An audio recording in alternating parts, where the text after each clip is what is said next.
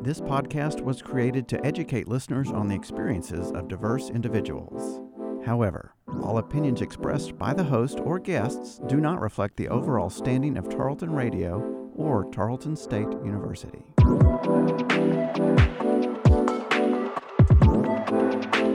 Hello, everyone, and welcome to Making Space a Diversity Dialogue, and I'm your host, Cole. This is a bi weekly podcast where together we'll have questions answered about socially sensitive topics while learning how to create lasting relationships with diverse people.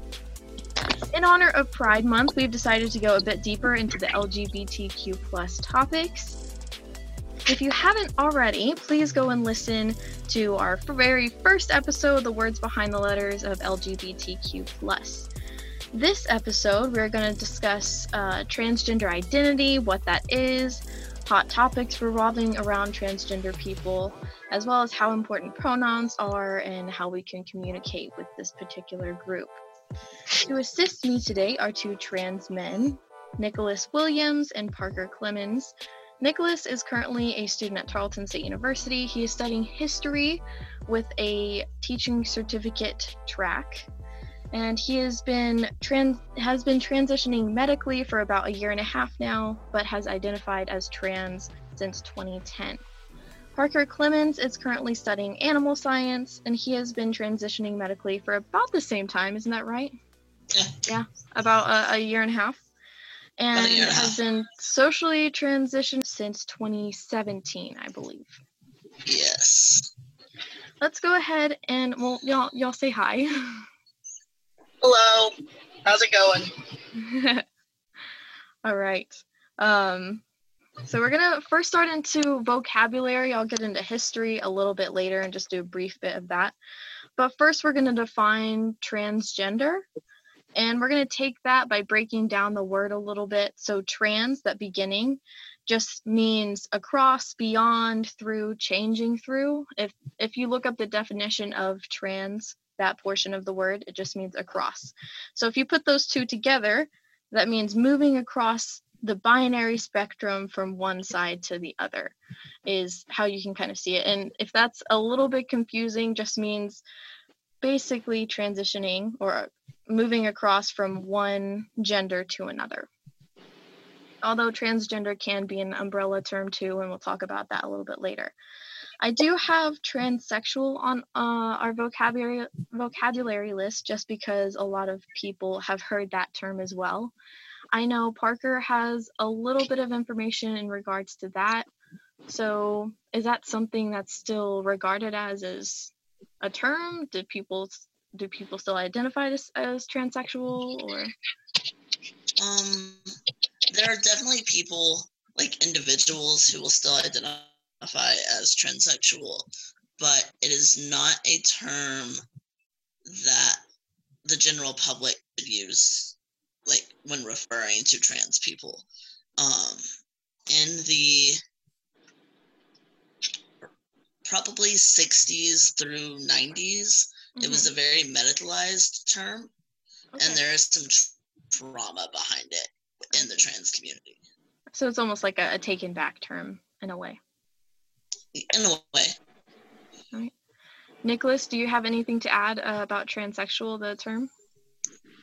um, the few friends that I have made through through this journey, um, I know one one in particular kind of feels like it's I don't want to say slur, but it kind of it has its negative connotations because of the fact that it's perceived with like they're changing like they're changing their sex, Right. going for that. Really, it's just moving across.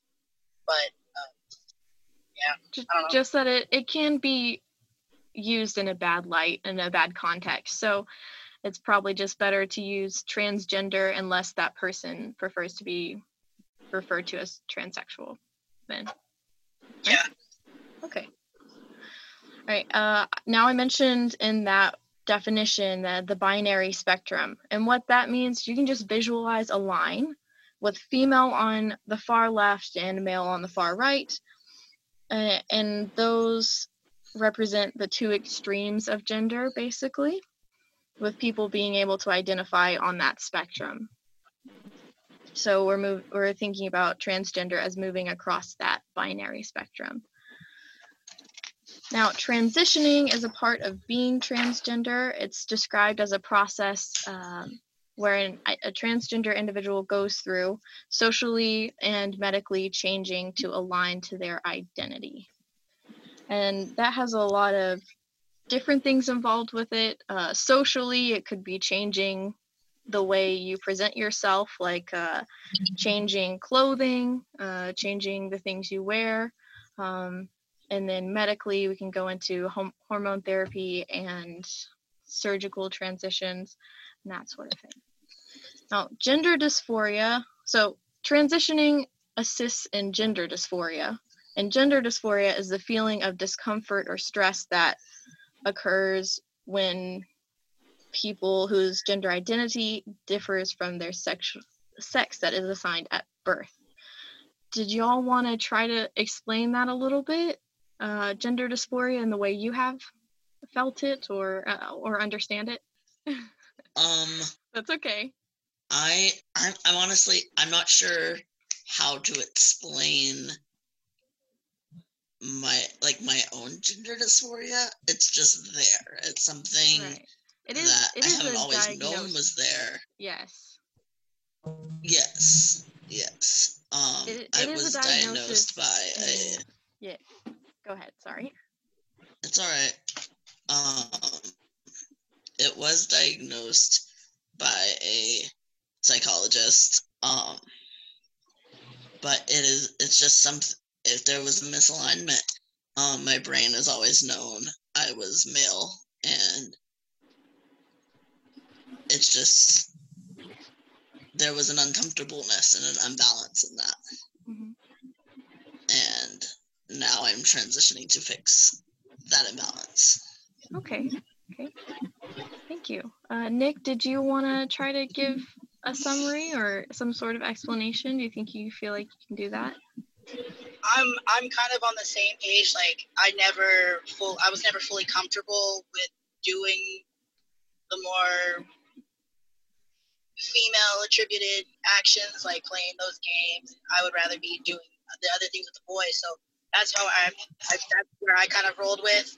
Um, but my my gender dysphoria is also I guess physically in the best way that I can explain it, I've explained it to my friend Coda, is um, so when you when you look in the mirror, most of the time you see you see what you. Um, I'm in the mirror. There's nothing really matching. Like it doesn't have, uh, but I don't have that, and it and it kind of sets me back to it just feeling I guess wrong is a better way to say it rather than just be like, no, this isn't.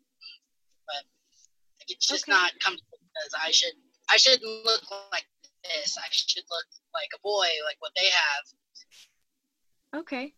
So your connection was a little bit bad there, but I think I got the gist of what you're saying. Just that when you look in the mirror, there's mm-hmm. something off, there's something missing. And it's just very uncomfortable and unsettling to that. Is that you yeah. need something that that's not there. Okay. Yeah. Now, I as I mentioned before, it is it is a diagnosis listed in the Diagnostic and Statistical Manual of Mental Disorders. That's the DSM-5. Um, that that's just something to help uh, when people transgender individuals go to therapies and stuff like that to assist them in their transition. Now, the contrast to transgender is cisgender, or some people just refer to it as cis, and that is someone's someone whose gender matches their sex. For example, a person who is assigned female at birth and also identifies as a binary woman.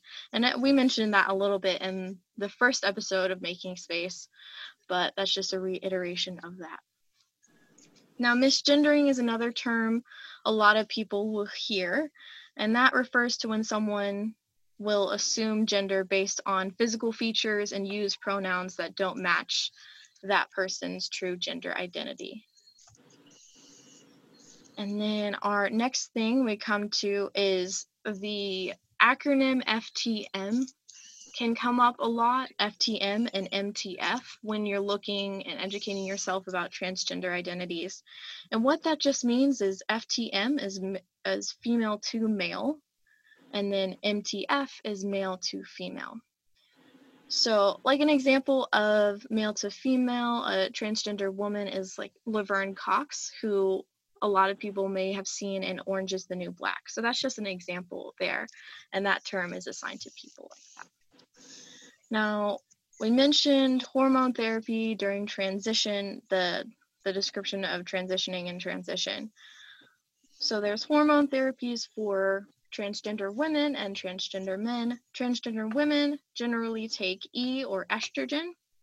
That can be a pill, injection, cream, gel, spray, or patch. And then some transgender women take what's called progesterone, which is a pill or a cream.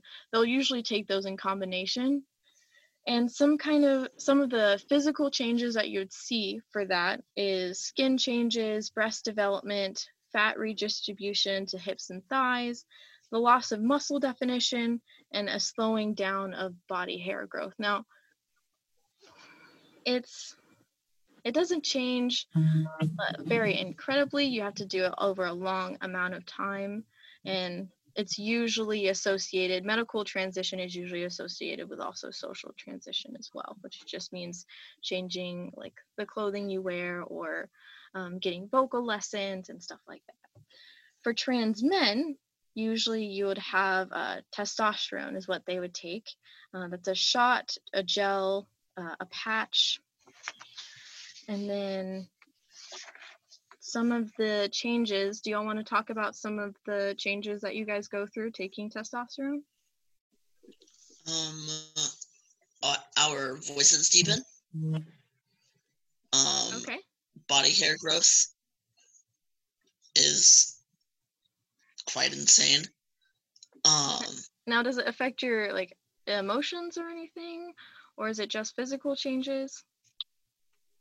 My emotions are definitely different now that I'm on testosterone. Where I would have cried before, I get angry now. Um, like it may not be the emotions that are different. My response, the physical response my body has to those emotions are different. Oh, that's that's very uh, interesting. Also, if I miss my shot, if I miss my shot, I get extremely irritable. Um, I there's just things like that. I'm more quick tempered than I was before. Um, like I have a much shorter fuse. Okay. Nick, did you want to share uh, a little bit about your journey with taking hormone therapy and what made you choose like the route you took, like injection or patch or cream? Um, I I do I do injections, but that's that's purely because I don't like anything on my skin or like I don't like the feeling of anything. So the creams and the the gel that they use doesn't really help. But um, but I did notice within that first couple of weeks when I was taking it, I, I noticed the same thing. Instead of crying or getting like super emotional, or I would or I would go through the steps, I would just immediately just straight go into anger and have, and that was weird because I never really experienced. I don't I don't experience emotions in a normal way, so having all of that was like, ooh, that's weird. Um, but oh yeah, the body hair is insane. Um, look like so straight up just... Wolfman at the moment. yeah, so it's just uh, an extreme. Oh, it's pretty extreme, I guess, for you guys to have that difference to even go through. Yeah, I never really felt anger in the in the same way before. Like, I will be having a conversation, and it's like I have no reason to be mad right now, and I'm just mad. Mm. And I never experienced that before testosterone.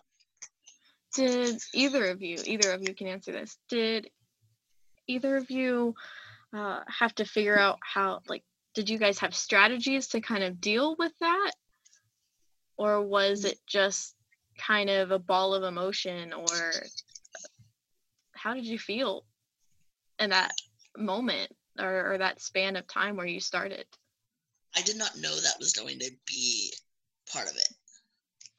Um, oh, so it was unexpected. Like everybody says, like, yeah, yeah. Everybody's like, yeah, like the way you'll hear a lot of trans men who are on testosterone say, yeah, I don't cry anymore. Yeah, I don't do this anymore. Well, I, I used to cry a lot. It was just some like anytime I was happy, sad, whatever the emotion was, I cried. And now I just get frustrated and angry. It's hmm. like they completely swapped. And I didn't have a game plan. And honestly, I still don't. It's just how it is now. Hmm. Yeah, it's like, I guess I'm just going to be angry for like the next 20 minutes until I'm like, all right, all right, cool, that's over. So it's just writing it out.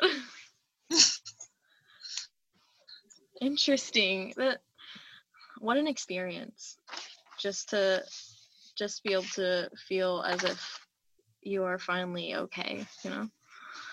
Um, now, now there's another hormone therapy that comes up sometimes, especially uh, when parents are trying to educate themselves on transgender identities and that sort of thing. Um, there's something called puberty inhibitors or puberty blockers, and that's for younger trans individuals. Um, they can discuss this with guardians taking puberty inhibitors to ease dysphoria. Um, usually, they're just kind of uh, from what I could tell, it's just kind of a, a holding off of puberty until that individual chooses to either continue with their assigned sex's puberty or t- start taking those hormones to transition. Did y'all have anything to add to that? Do you know much about puberty inhibitors? Um, I mean, they're they're exactly that. Most people in the trans community call them puberty blockers. Mm-hmm. Um, it is literally a pause button. Yeah, like it's when you have when you yeah, when you have a young person who is maybe not confused, but they're they're they're young and they're figuring out their identity. Mm-hmm. Uh, you don't want to force if if you can avoid putting a trans person through their assigned sex at birth, puberty. It's a great ability to be able to do that. Mm-hmm. Uh, so you can put you can press a pause button. They take a puberty blocker, and then when they're usually 14 through 16, they start they can start taking um, the hormone of their of their gender, not their assigned gender at birth. Okay. Um, so like, like a young trans a young trans boy um he could start taking puberty blockers around 10 or 11. And then around 14 to 16, they would put him on testosterone. Okay. Uh, but if in that time period he real or the, the child realizes that they're not trans, they can come off of puberty blockers and it will have no difference on their body. They would just start the puberty that their bodies would naturally produce. I think that's where a lot of heavy discussion is, at least with parents and guardians, is is this going to affect their child later? And that's interesting that we just we can have that sort of hormone therapy where you can just press pause, right? Nick, did you have anything to add to that or how parents or guardians can respond to using such things? The only thing I can really do is like I don't want to come off as like, no, you have to do the puberty blockers, but like, just it's a good idea to at least have that option with them because they are young and they flip flop back and forth. I mean, they could like during during the whole thing about being on the puberty blockers and be like, oh, maybe I'm not, you know, maybe I'm not transgender. I'm just a non-binary, and then so they can still play. They still have that time to play back and forth, mm-hmm. and then when hopefully when I I I heavily suggest using those. Um, definitely when they're that young. That would because I mean it is terrifying. Like once you once you get started on this path and you decide like, oh, I don't I don't want to do it because it's not who I am. Once you're past a certain point, there's there's stuff that you that won't reverse. Right. So way. if you go straight into hormone therapies, um, specifically for your gender identity, like testosterone or Yeah. estrogen, there's not really much going back for some of those changes. Yes, and then with the and then they decide, okay, maybe this is not for me. The body can just be like, all right, cool, we're just gonna keep on rolling, hmm and then there's And no I'll make disruption. I guess is the Yeah, yeah, that's good. And I'll make sure to include some resources in the description, especially if we're looking at um, if listeners out there, if you're parents or guardians of, or just family members of a young person who is thinking about that, then I'll include some some resources for you guys to look at. Now we're going to move into some other forms of transitioning that's going to be more more socially transitioning and, and some other aspects. But there's also for trans men or FTM individuals, it's there's binding, which just means uh, uh, binding the chest, and then there's prosthetics that they can use. Uh, that that can be for trans women or trans men. Even cutting your hair can be a form of transition. Um, I know Parker, you mentioned uh, you had mentioned on here, but you cut your hair pretty pretty soon after you uh, came out as a trans man, right? Yeah. Um, honestly, I probably cut my hair a little later than most people after they, come out as trans. Um, because I only came out to my friend group. Mm, And mhm. so it was probably th- two, two and a half, almost three months after it came out that I was still, I still had very long hair that I hid. I would tuck it up into beanies. Um, I would do just just try to hide it before I Mhm. finally made the chop. and I just I, I think it. I went back to the same person with like three times in one week Oh, because wow. I cut it off and then I cut it shorter and then I cut it even shorter um before I was like okay like this is where I Yeah. want it and now I'm even way shorter than I wa- than it was then but that was probably what like my first haircut um and I told the hairdresser like what was going on it was a very freeing moment Yeah. like Just a way. that was a big deal yeah Nick, what was what was your first kind of besides your medical transition for hormone therapy and that? What what was your first forms of transitioning? Was it cutting your hair, changing your clothes? I've I've always worn more masculine clothes. It, they're it's a lot. They're the texture on them are a lot is a lot better than most uh, women's clothing. But no, mine mine was the same. Uh, I before I before I started seeing my therapist, I'm always been very hot, and so when I when I decided to go ahead and take this plunge, that yes, I was going to transition, I was like, this will make me feel better. Plus, I won't have to be hot anymore. So like, I and like, all right, here we go. And like, as soon as soon as they went up the back of my head with the with the clippers, I was like, okay, this is this is me. This is how I'm gonna be. And like that first look in the mirror once my cut, haircut was over, and I saw how the shape made me look, Mm-hmm. I was like, yeah, that's me. That's who I am. Okay, cool. It's great. Such an affirming kind of thing to happen. Heck yeah. And then then I just moved on to you know binders, and then like that Mhm. was have seeing seeing my seeing my my what's that word called? Not silhouette. Shape. Uh, yeah, shape. shape, yeah. The shape of my once when when I had the binder on and I saw it and I turned and I saw how flat I was because I mean I'm big so like I know I'm not gonna be like super flat but like having that more masculine shape I feel that. I cried I straight up cried in the mirror I was like yeah. "Oh, this is like the best thing ever like, like yeah. couldn't get it's over it. not it's not a small thing even if it's not a, a medical sort of transition just using those elements i- it's a huge part right it, of taking away that dysphoria and that discomfort and that unsettling feeling That's great. And Uh, for any listeners who are thinking about it and thinking maybe this applies to me, I know binders can be for for non-binary people and trans men, binders can be difficult. Are are there some tips that you recommend? Definitely take your measurements and definitely double check them once you take your own measurements while trying to match it up with the online size chart.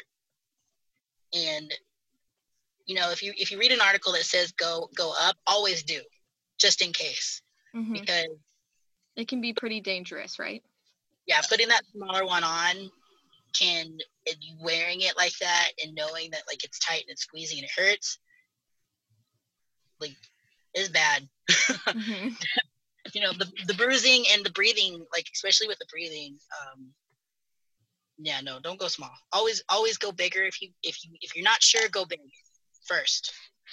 And then and then you can like, okay, this one's too big, maybe the next size. And then hopefully you get a place will be like, all right, well, we'll you know send it back. We'll get you a different one. Hopefully, you know you'll find one that's really good. Mhm. Okay. I when I first got my first binder, I definitely made that mistake. Um, I got like two and two, maybe three sizes too small. Um, and I wore that for probably a year. And my ribs are funny shaped now. Oh, yeah. Like Okay, I have don't a real weird you're- bow and Don't follow exactly just go it's going to be uncomfortable but you're going to need a friend to measure you Mhm. Mm, because it's very difficult to do yourself um and honestly just if you can keep your eyes closed keep Yeah, your eyes help with the closed have a friend right? do Is it yeah saying? Okay. yeah it'll completely i mean it doesn't completely take it away but it will help immensely Okay. um to not have to visualize what's going on yeah, because you're not seeing them look at you like this or like like how you are while they're trying to measure you. Is the best way that I did it. Yeah Great, Thank you. Uh, now moving on to our next definition, we kind of got a little sidetracked there, but that's important. And for anyone who, or any listeners, or even any friends uh, of transgender individuals, just do your research. Uh, that's important. There's lots of do's and don'ts out there, and and it can be a little dangerous, especially when you're considering binding. That's it's important to do your research and take what they they said in mind. So our next uh, term that we want to look at is gender nonconforming. Now, what I have here is a person's gender expression that doesn't fit inside traditional male or female categories. Some examples of that could be agender, uh, bigender, gender queer. even cross-dressers and drag queens and kings are con- can be considered gender nonconforming. Uh, and technically that's under the umbrella of transgender identities, but uh, some people consider it, consider it its own kind of umbrella term. And non-binary is another one. Um, Yeah, and then because not every gender non-conforming person is trans, right? is trans. Yes. Yes. Okay, so exactly. not not every every gender wanted- non-conforming. Make sure that's covered. Sorry. Thank you. Thank you for bringing that up.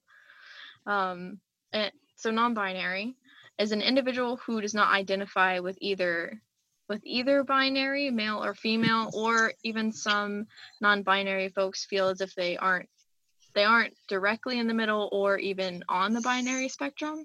They would just kind of prefer to leave gender out of it. So uh, that's something else too. But a lot of the times, non-binary people, especially those who are um, assigned female at birth will use certain forms of transitioning like binding and prosthetics and uh, social transitioning like cutting your hair or the way you dress. Okay uh, is there anything else y'all wanted to add to non-binary or gender non-conforming that i missed? Or are we going to move on to history? All right uh, we'll move on to history we're now. um, as we mentioned in our LGBTQ plus words behind the letters episodes, that's the first one. If you guys haven't listened to it, you ought to. And while the term transgender was not widely used until 19, the 1970s, uh, what we consider in modern transgender identities have been around for a very long time. Uh, it it's not something that's new. Uh, it I have an example here is uh, a lot of records of a third gender in many nations of indigenous people. They have a lot of record of that, um, often called two spirit in modern times. The reason these identities and orientations seem as if they've become almost a trend or become more popular can be attributed to like globalization and mass media and mass communication methods like social media, people are just able to see what's happening all over the world and it's more prevalent in what we look at every day. So it's not necessarily that it's, it's a trend. It's something that has been around forever, but it's something we see more now be just because of technology. In more recent history, um, if we look at physical and hormonal transition methods. The first successful sex reassignment operation for a transgender woman was accomplished approximately in like 1952 or 53. I couldn't find an exact date, but her name was Christine Jorgensen. She had hormone therapy as well as the sexual reassignment operation and she that was pretty big in the United States because she came back and she became uh, a celebrity because she was originally a uh, a soldier and she fought in World War II. Uh, now, the first successful sex reassignment operation for a transgender man, that's um, FTM, if we go back to our definitions, was accomplished around the same time. It was like 1958, I believe and that was on a physician named Michael Dillon. And that he was pretty he was pretty cool. He like I said, he was a physician, but he actually ended up staying kind of isolated right after his transition uh, up in the mountains and decided he didn't really want anyone else telling his story for a long time, so we don't hear much from him until the later dates a few important transgender uh, individuals in LGBTQ plus history are Marsha P. Johnson and Sylvia Rivera. These were the women credited for starting the Stonewall riots, which also started the LGBTQ plus rights movement, at least the at, at least the the main main riot that started everything off or it was popular or acknowledged. More recognizable names for transgender people now are people like Laverne Cox, Chaz Bono, uh, Jazz Jennings, Isis King, and, and more other people. I think we're going to go ahead, since we covered the history pretty quick, we're going to go into other questions for you guys. Now, understanding that people likely have different experiences because not everyone is the same, not everyone grew up the same. Um, how how does someone know that they're trans? This, this is a question that has come up quite a lot in my research is like, how does someone know that they're trans? Um, Nick, do you want to take this one first? I didn't, I didn't know, I didn't know specifically that I was trans. Um, I just knew that there was, that I was different, that I definitely wasn't um, normal, normal girl. Um, I actually didn't even know that the word transgender even existed until my first year, my first year of college, when I met when wow. I met some of my friends. Um, that was about that was about 2010 when I was like, okay, this is who I am. Now I have a word for it. Um, okay, so it's not like a, a hard a hard thing you can really identify. It's yeah, um, it's a feeling. Where when I was a when I was a kid, I was just thought I was a boy. Mm-hmm. Like so I didn't, didn't know. You didn't even associate yourself with assigned female. Yeah, like all my friends were boys. I was just one of the boys. um, until basically until puberty. And then I was pretty much told, hey, it's, t- it's time to grow out of this. And I was like, grow out of what? And then I I made a very big switch like in my brain and I was like, oh, because I, I identified as a lesbian. And I was like, I'm going to be a high femme lesbian because I wanted that's like absolutely nothing to do with Yeah. masculinity. Mm-hmm. Yeah, I wanted nothing to do with masculinity because I was trying really hard to be quote unquote normal. Um, when in reality, I'm just a straight man. Um, So you, you still like women, getting- but you are a man. okay. Yes, yes, I'm, I'm. Um, and it took getting to college and getting into Tarleton's GSA, which is the Tarleton's Gay Straight Alliance, to really realize and okay, yeah, this is what I am. These are the exact like these are the words that match the things I've been feeling forever. hmm Um, So it's really just also to- identifying terms. find the bravery to come out. hmm Yeah. So like identifying those terms. And a lot of it is putting terms with feelings. hmm Yeah. Thank you. Um, all right. So we mentioned misgendering in definition in our vocabulary list, but uh, I have a question down here. Is misgendering a trans person bad? And is there a time where it is bad or isn't? One of y'all can jump in jump in on that. So you never want to misgender anybody. You never want to misgender anybody, like on purpose. But at the same time, I at least in my understanding with most trans people, especially in the beginning of your medical transition or before your medical transition, you're going to get misgendered. Mm-hmm. Unfortunately, that's it's it's part of life. You can either learn to correct people. I've never been good at correcting people.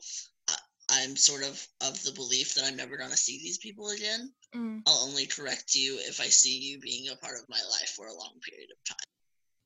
Um, but if a stranger misgenders me, I'm just usually gonna walk the other direction, and Mhm. like that's it can't completely ruin my day. Um, but purposely misgendering a trans person is considered violence. You are purposely causing harm to these people. Um, if it comes out of a place of hate after you've been corrected, and that that's wrong. Nick, did you have something to add? just as long i mean yeah i completely agree like if you're purposely misgendering somebody then that's that's just bad like don't do that that's So part that's of it- that's after part someone process. has that's after someone has corrected you and they per and they purposefully call you the wrong and they purposely yeah they purposely do it. Um now there there's lots there's lots of ways to go about it. If it's a stranger that's doing it i mean like parker like parker said like i'm not never see that person. All right well their business. Business. Um if it's like a friend or a family member that's continuing to do it after i've corrected them and explained to them why i don't like it um yeah no that that's hurtful because you're not taking how i feel into this. Like you're just well you're still you're affecting me so i'm just going to keep calling you what you are or what you look like and you're just to have to deal with it. Be like no don't do that. Mhm. And it can be it can be really negative it can be really triggering um, to some people and Right. I, I was gonna ask you guys, what is it? Can you try to explain the feeling of when someone misgenders you? Like how does that affect you when when they when they say things like that? the, the best way I can do it is um, if you take a if you take a piece of foil and you crumple it, and then you try and stretch it out and smooth it, it's never going to be smooth again. Um, Mhm. And so, yeah, and eventually, you know, you'll get over yourself and you'll start, you know, using the correct term that you're supposed to be using when you're um, talking to me or talking about me. But that damage is already done. Because now I'm, I know that you'll, you'll never come around. You'll never, you'll never see me as who I am. You're just gonna Mhm. see who you've always seen, and It's just kind of a hurt that they see you as someone who you're not. yeah, and that that's that's a hurt that's always gonna stay. That's never Mm-hmm. gonna. There's no fixing that. Yeah.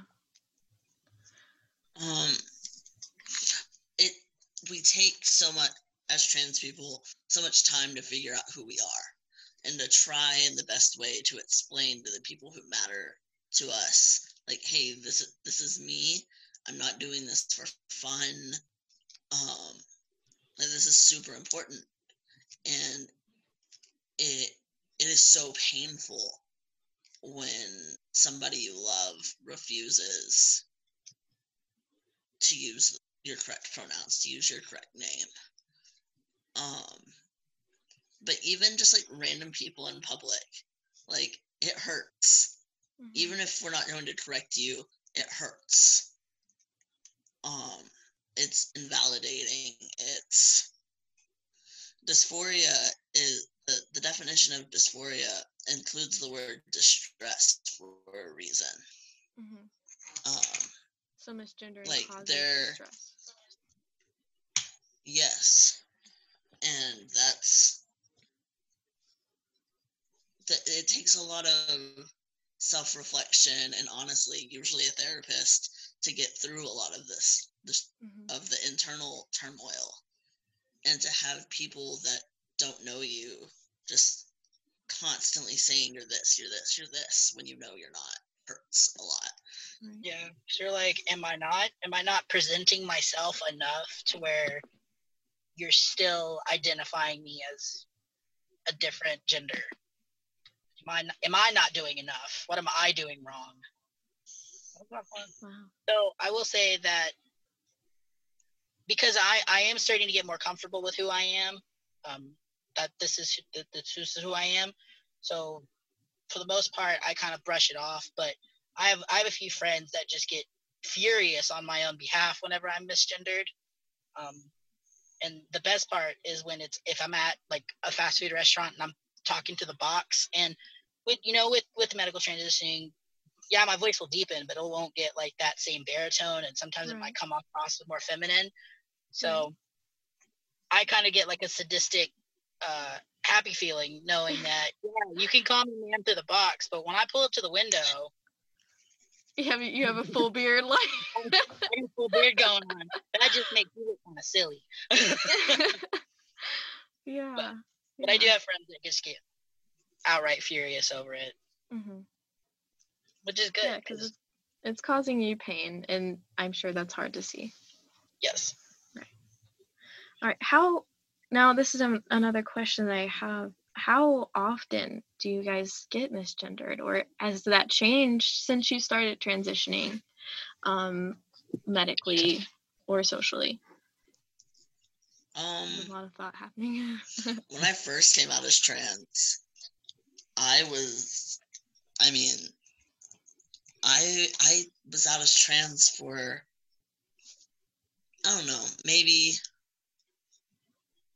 almost two years after coming out.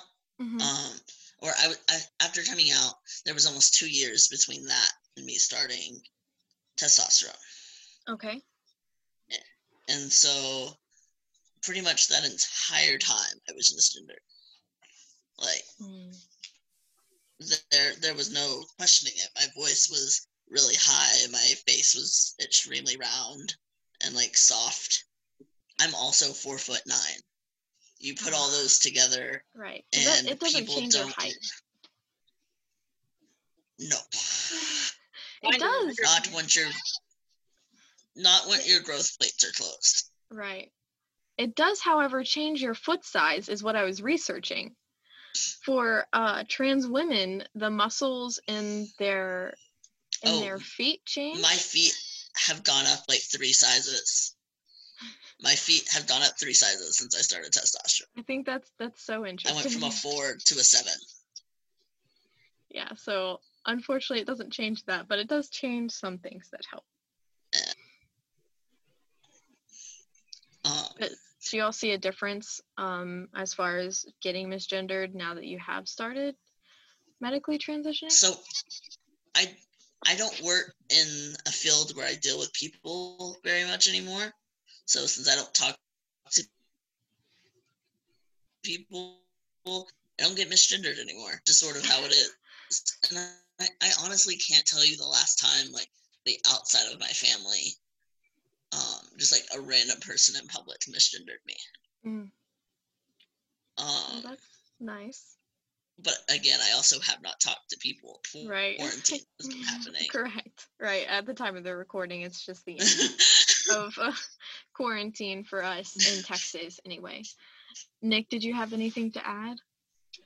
uh so at the beginning i was i was the same like there was nothing i could really do like i i looked sounded feminine like there's nothing i could do about it but it wasn't until my beard started growing in did people actually start giving me the correct gender and it was actually really Mhm. funny because i was like you know what i'm, I'm gonna put a stop to this so i bought a button that had my pronouns on it Uh huh. uh, yeah, that didn't help. But because I work, I work in customer service, so you know, most of the time people just go by like your body size. So it's like, all right, you know, that looks like feminine body. Let's go with that. So it was always she and her. Mhm. And then when I would turn around, they would almost backpedal. They're like, oh, oh, I'm sorry, I'm sorry, sir. And then, it, and then I didn't, I didn't get the full gratification of me of, of it happening, and then how I was being presented at, or how I was presenting until I actually had a lady come back the next day looking for me to apologize. Mm, I kept see. calling me, yeah, because she kept calling me ma'am, and she, while I had my button on at work, and she came back and she's like, I just want to let you know that you know I'm really sorry. Um, I have a child who is who is trans, so I can. I'm trying to understand. I'm trying to be better, Mhm. and I just want I just want to apologize for misgendering you because now that I see your button, I saw your button. You know, She and you- understood. yeah, she understood. She's like, and you look wonderful, by the way. I was like, thank you.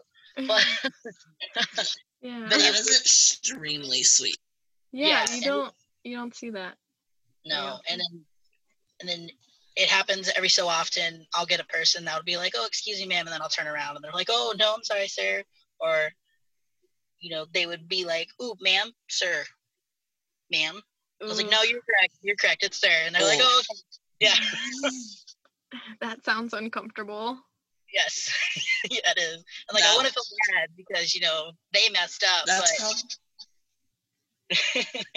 that is truly one of the most uncomfortable parts of transitioning for me is the whole ma'am sir ma'am sir ma'am thing.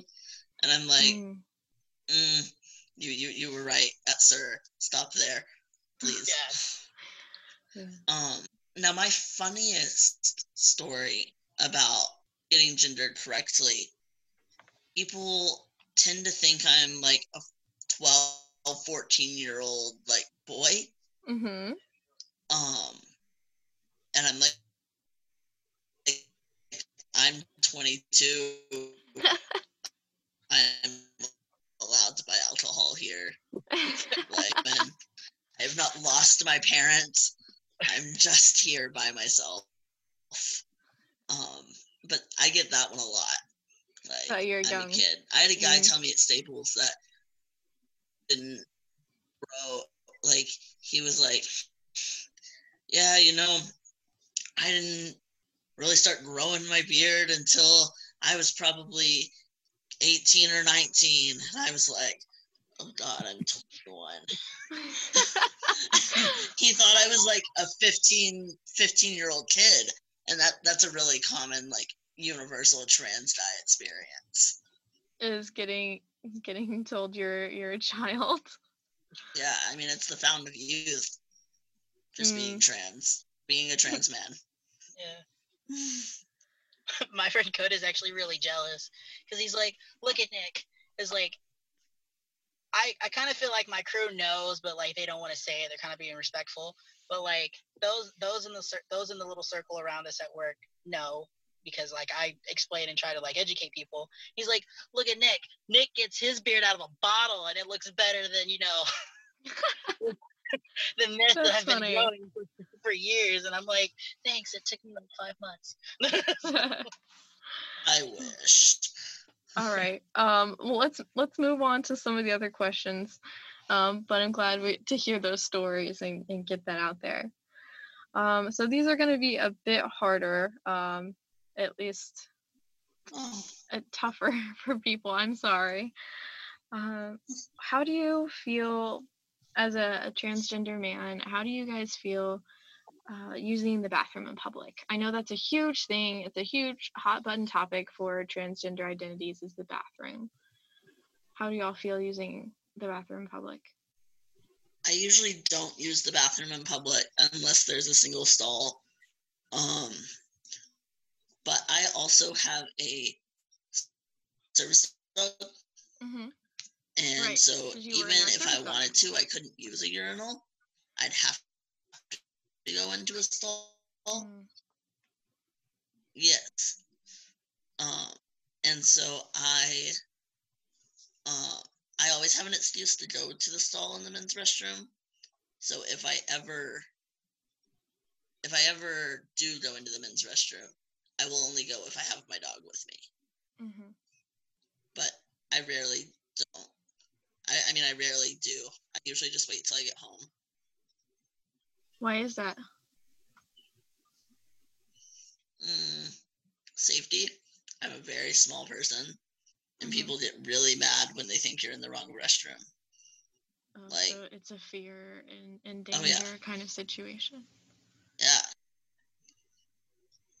Interesting. Uh, um, now, I will say, men in the men's restroom usually pay very little attention to each other. Mm-hmm. Like, there's there's not much like you, you don't make eye contact, you don't have small talk. So if you do go to the men's restroom, just keep your head down. Like, keep your head down, go in, get out. Mm, I see. Nick, did you have something to add as far as going to the bathroom in public? I I have a I have a I have a slight fear of going to the bathroom, but um, but that's because I live.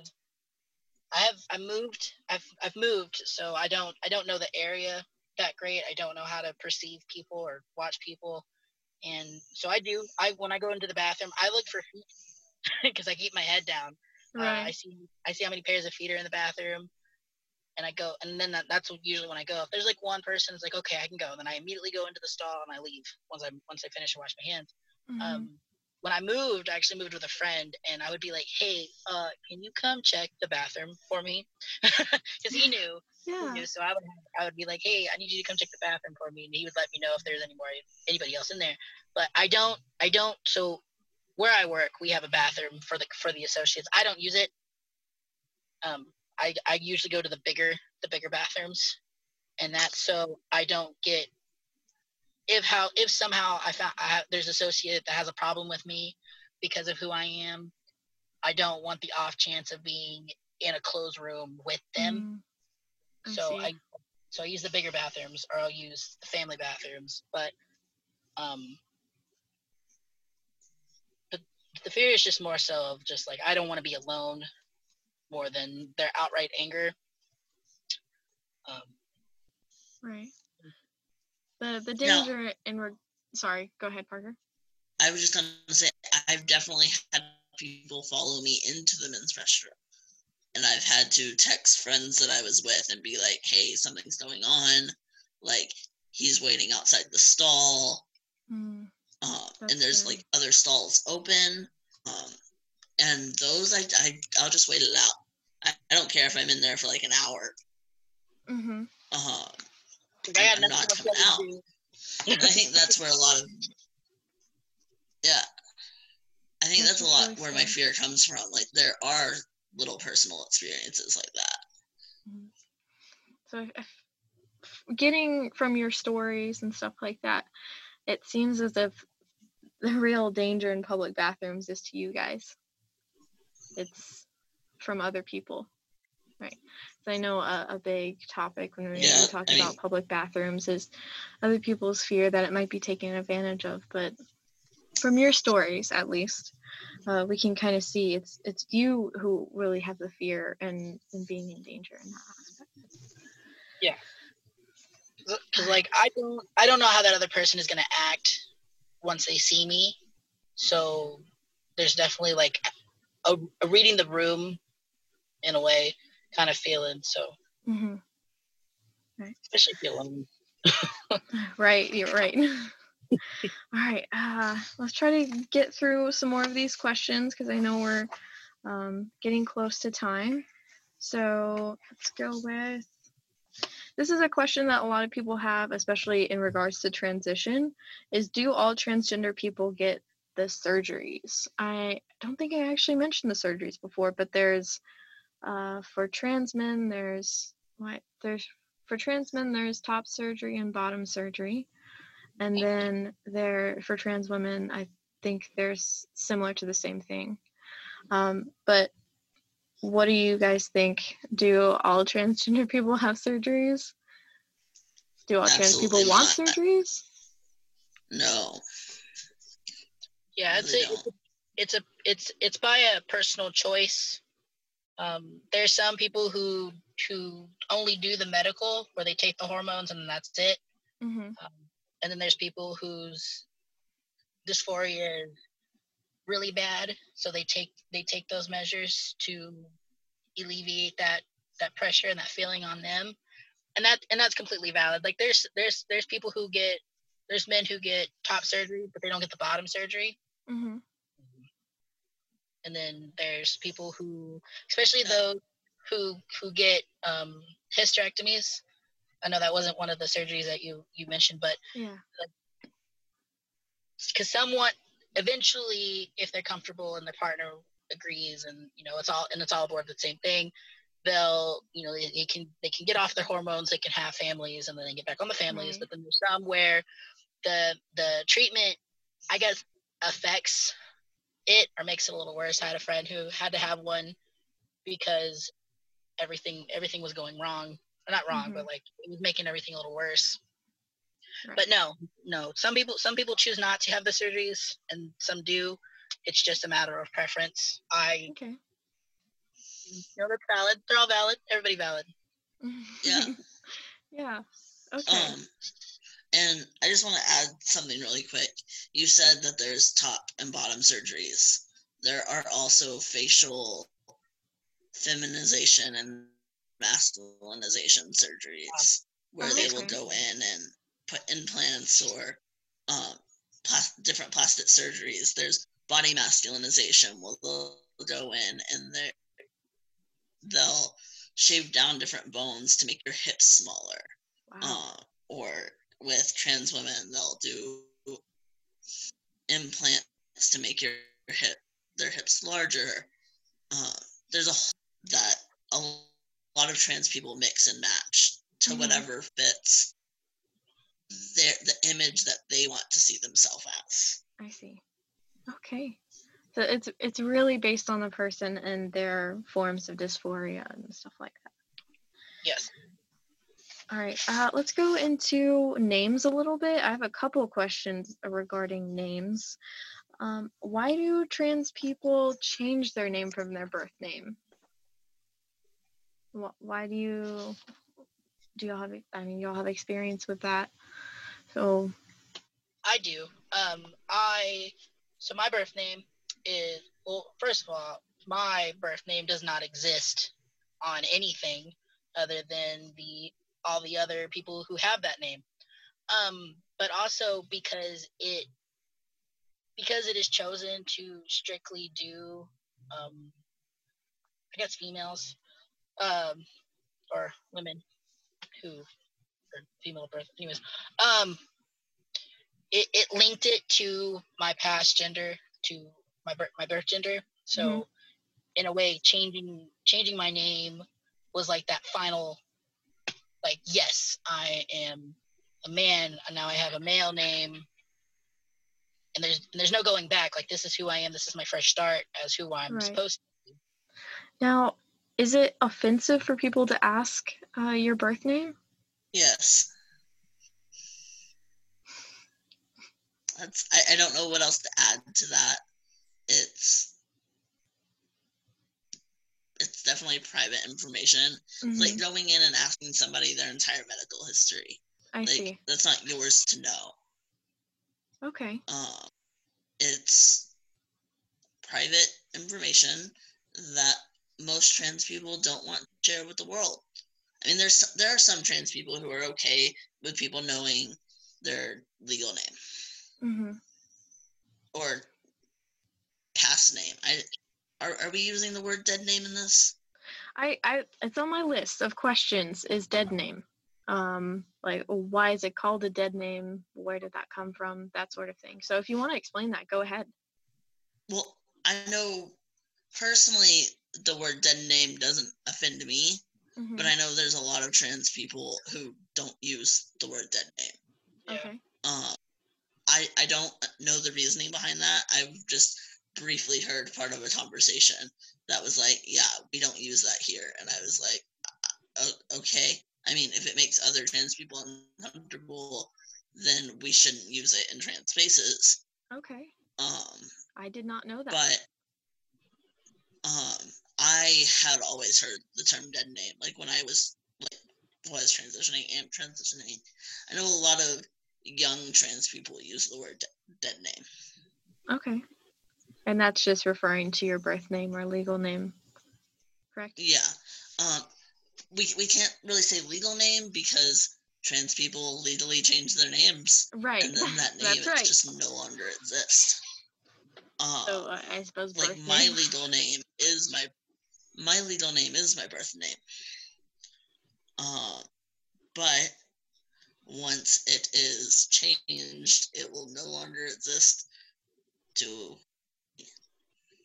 Okay. it will just be done, I see. and at that point, nobody else will ever need to know it. Yeah. Mhm. That was probably the most freeing part. Is when I got my judge's approval, and I was like, yes. Just that final kind of like stamp of okay, no one has to know anymore. It's just a a part of your life that you prefer not to think about anymore. Yeah. How I how would you guys prefer people to approach your name and pronouns if if they're just meeting you or uh, if they're friends and you think you're going to know them for a long time how how would you want people to approach you as far as that's concerned as any other dude or bro because like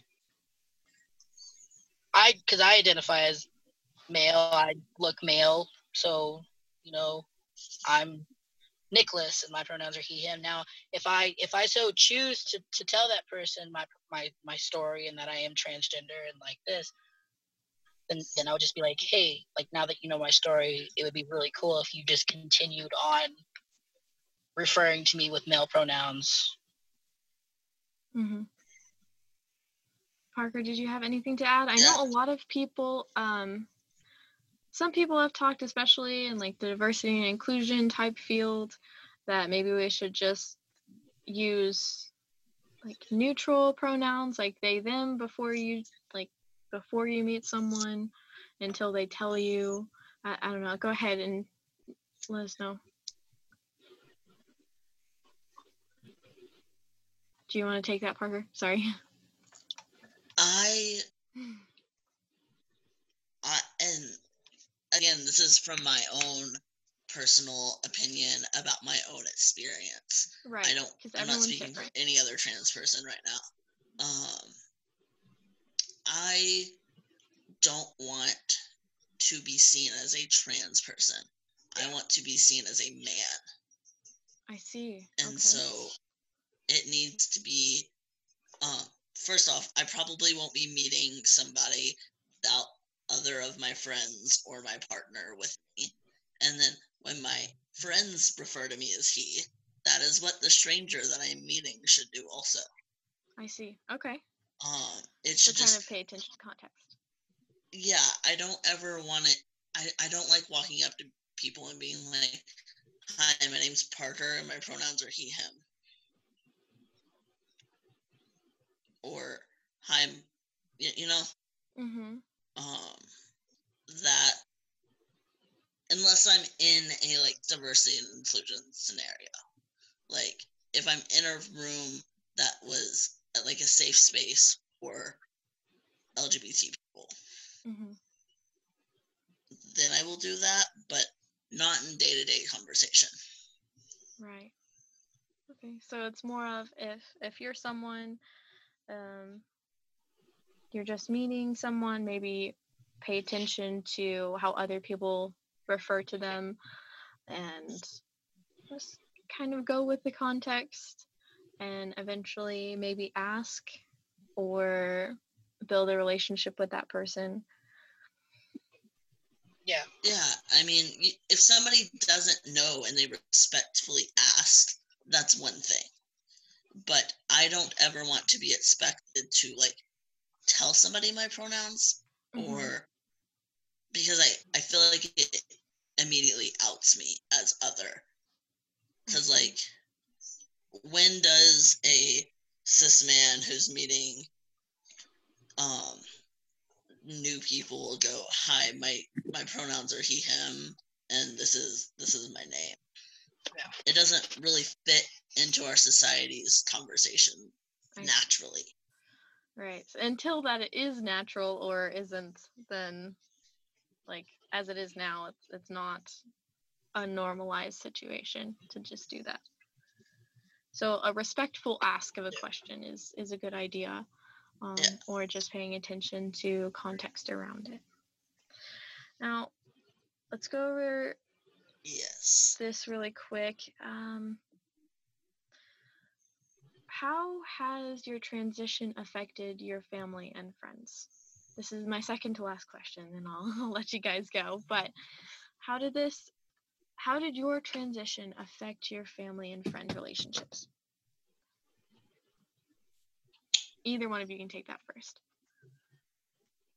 My relationship with my friends, the ones at my university, they all knew. Mm-hmm. But my friends that were back home, who most of them knew my family, have honestly most of them have been have the ties have been cut, um, and that wasn't a painful situation because I wasn't close to any of them.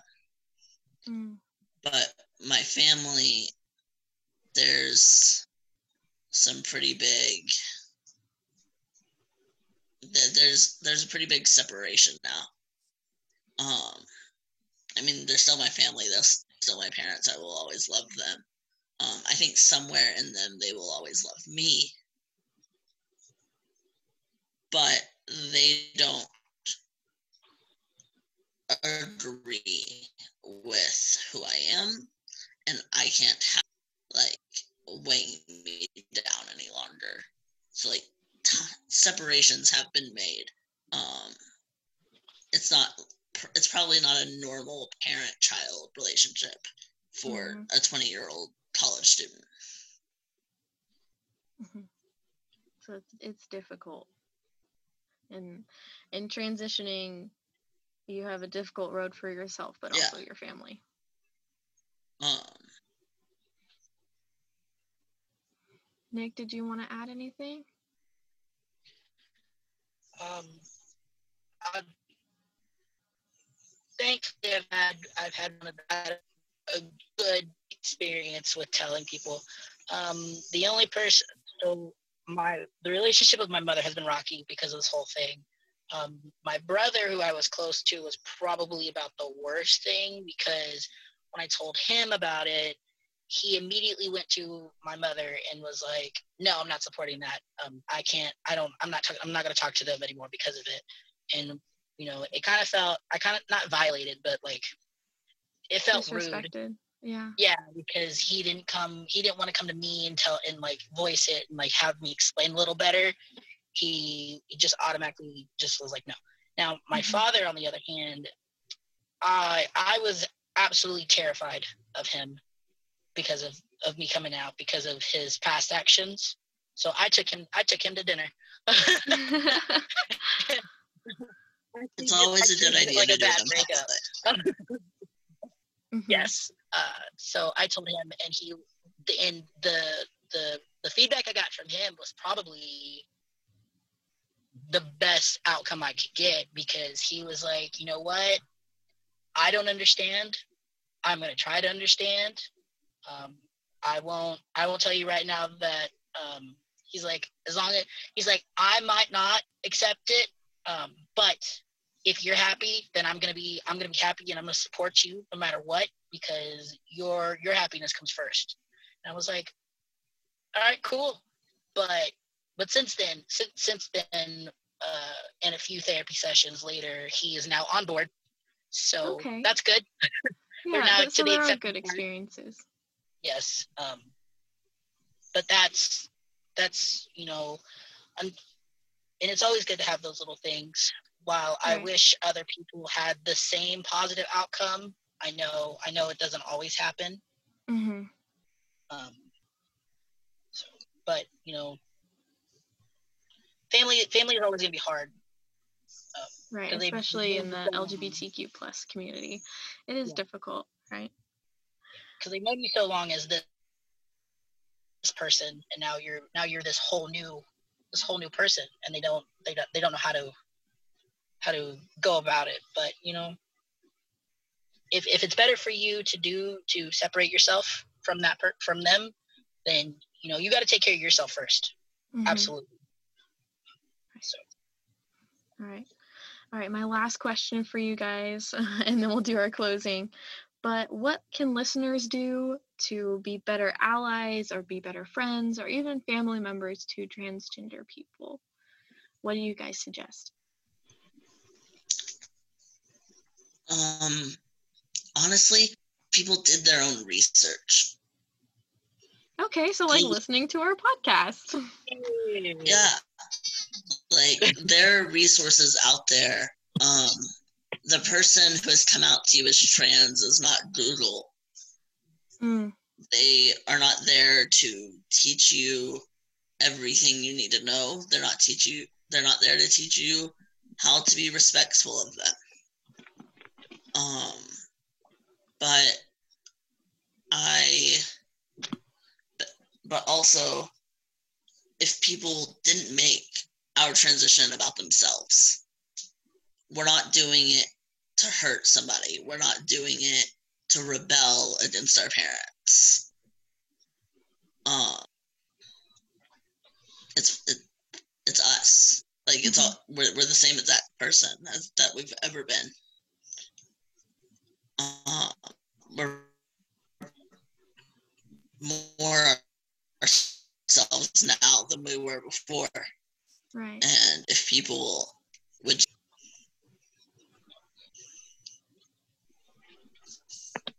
I think we may have lost Parker's audio. I'm sorry. Can you say that again? um say what again? uh, you that just that you're more yourself now. I think is what you were saying, and that people should try Yeah. to educate themselves. Uh, I yeah, that, that's that's pretty much Okay.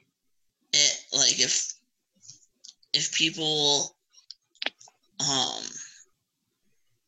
if they take the time to research things on their own Mm-hmm. and before they respond with all of with anger when we tell them Right. if they can learn before they respond like they could take some time Mhm. it would help the entire experience theirs and ours with our transition Nick, did you have anything to add to that? No, not really. I mean, and also, uh, other than research, you know, just listen. You know, I like I'm I'm I'm learning the or we're we in the community are learning at the same pace as they are. Mhm. Um, there's, since there's a whole lot of research going on, but um, and to be a better ally, I would I would have to say other than research, is just to listen, listen to what I have to say. Um, because like Parker said, you know, it's ex- I'm doing this for me. So if I'm if I'm going to tell you that, hey, this is what's going on, what I what I would really not happen is be like, oh well, I read this in this article, you know, that this is what's happening. Well, that that that's fine for that person that wrote that article, but mm-hmm. that's mm-hmm. that's not what's that's not what's happening to me. That that's not going to work for me. So that that's my major thing is you know, okay. other than research, just listen. okay, thank you, thank you both for giving your experiences because I know it's not easy to just just tell people about this kind of thing. But thank you. All right.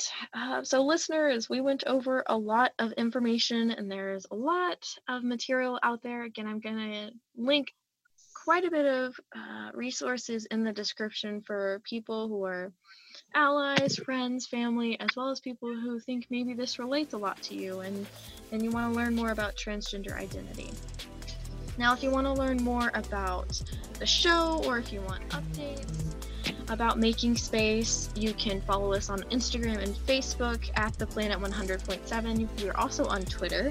That's the radio station we're based out of at the Planet 100.7. And stay tuned for next week. We're going to do some stuff about protesting and systematic racism. So that's going to be really interesting to hear from a few people who have organized protests and spoke at protests. So that's going to be fun. Until next time, be safe out that out there, folks, and take care. Bye, guys.